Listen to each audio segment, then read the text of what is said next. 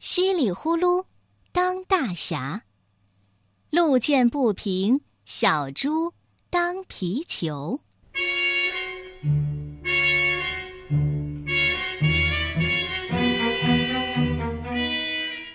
集市好热闹呢，星星老二正在集市上卖香蕉，他大声吆喝着：“喂，来买大香蕉！香蕉好不好，一看就知道。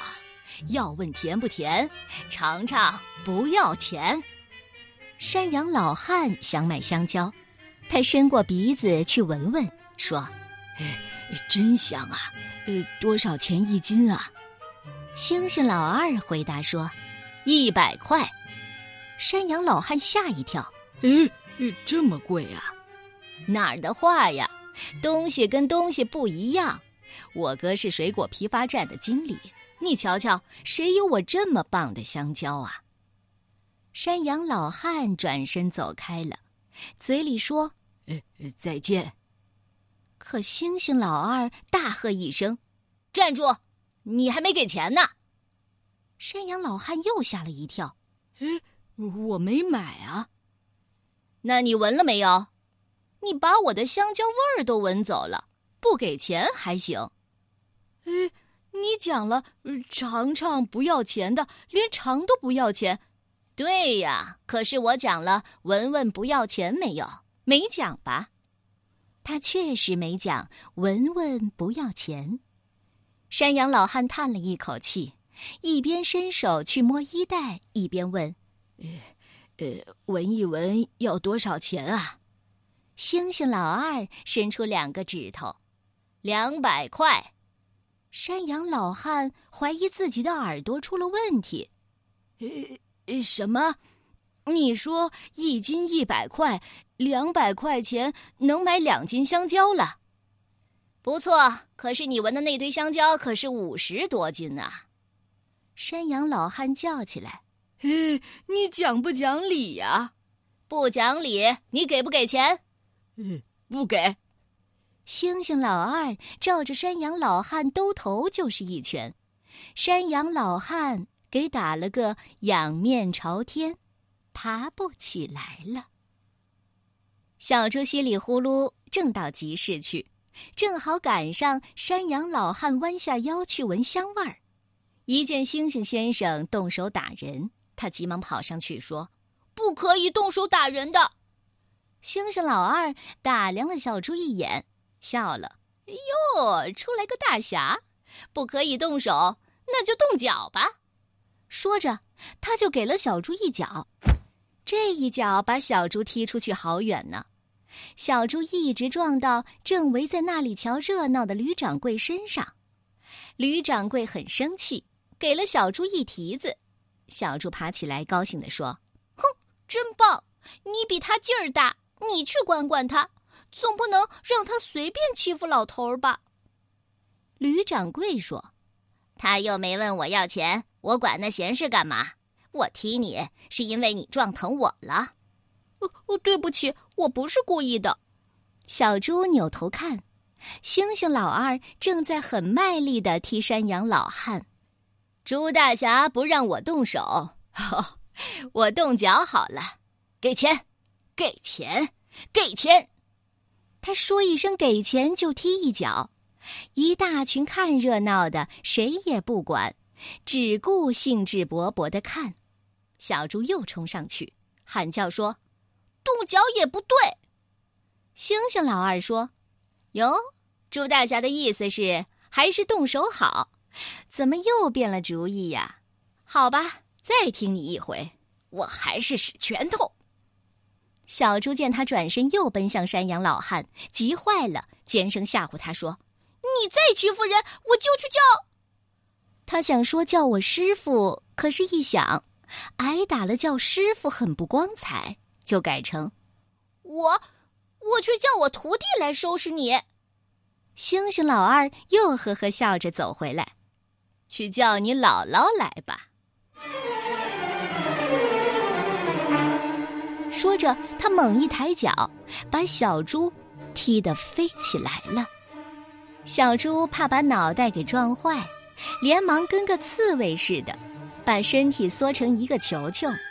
它飞进一家院子，先撞到瓜架上，把顶上结的一个大冬瓜撞掉了。接着又飞向窗户，哗啦啦一片响，撞碎玻璃，飞进了屋子。这是老棕熊的家，老棕熊先生正坐在院子里，一边喝茶一边欣赏他的大冬瓜。架上这个大冬瓜可是他的骄傲，是他的希望。再有一个月就是镇上的冬瓜大赛，今年获头奖的会得到一辆飞天牌高级摩托车。最近几天呢，老棕熊悄悄地到各家去窥探，发现谁家的冬瓜也不如他的这个冬瓜大。他喝一口茶，就笑呵呵地朝他的冬瓜点点头。我的心肝宝贝，我日日夜夜的伺候你，你也没有辜负我。可是他怎么也没想到。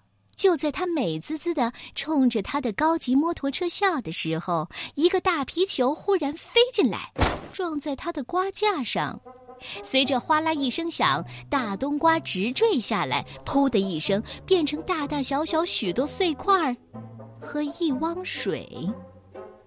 老棕熊先生哇的一声大叫，接着就向院子外头冲去，两扇关着的大门被他撞碎了，木屑乱飞。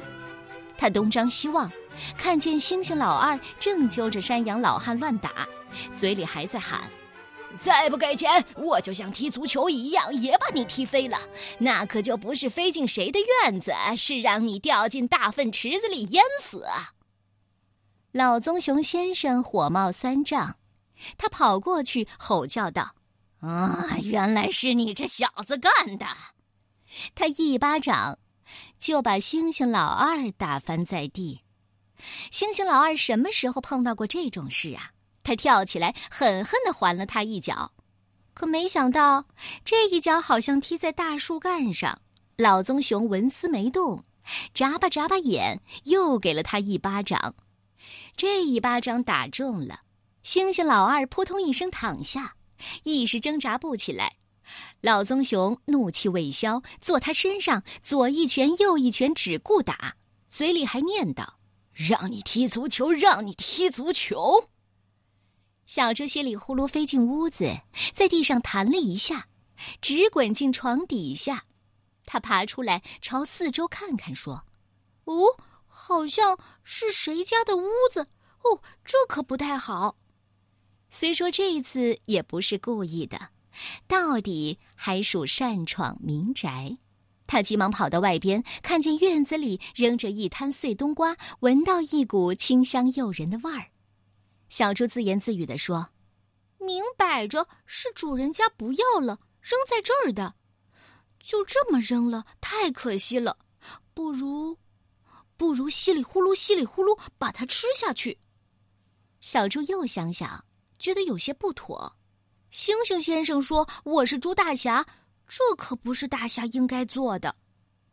他惦记着山羊老汉，急忙跑回去。只见人群围得水泄不通，又听得圈子里头乒乒乓乓的乱响，显然还在那里打。有些看热闹的大声喝彩：“打得好，使劲揍！”山羊老伯那么瘦，怎么经得起这般打呢？小猪急了，拼死命的往圈子里挤，一边尖着嗓子叫。不能再打了，再打就出人命了！不能再打了！有人呐喊助威，棕熊先生打得更起劲儿了。听见有谁尖声喊出不同意见，他不由得仔细看看猩猩老二。只见那家伙直翻白眼儿，已经是有出气儿没进气儿了。他心想：那叫喊的小崽子说的也是。果真打死免不了一场麻烦。老棕熊站起来，拍拍身上的土，分开人群，扬长而去。小猪挤进去，一时怔住了，躺在地上哼哼的，怎么竟是猩猩老二？从这以后啊，猩猩老二每回见着小猪稀里呼噜，总是满脸堆笑，点头哈腰的说。呃，属猪大侠，你吃了吗？今儿个天气真不错。有一回，他还拱着手说：“哎，我是有眼不识泰山。那天多亏猪大侠拦住了高徒，不然，哎，我就完蛋了。您的徒弟不但力大无穷，拳脚也十分了得呢，真是名师出高徒。这话真是一点都不假。”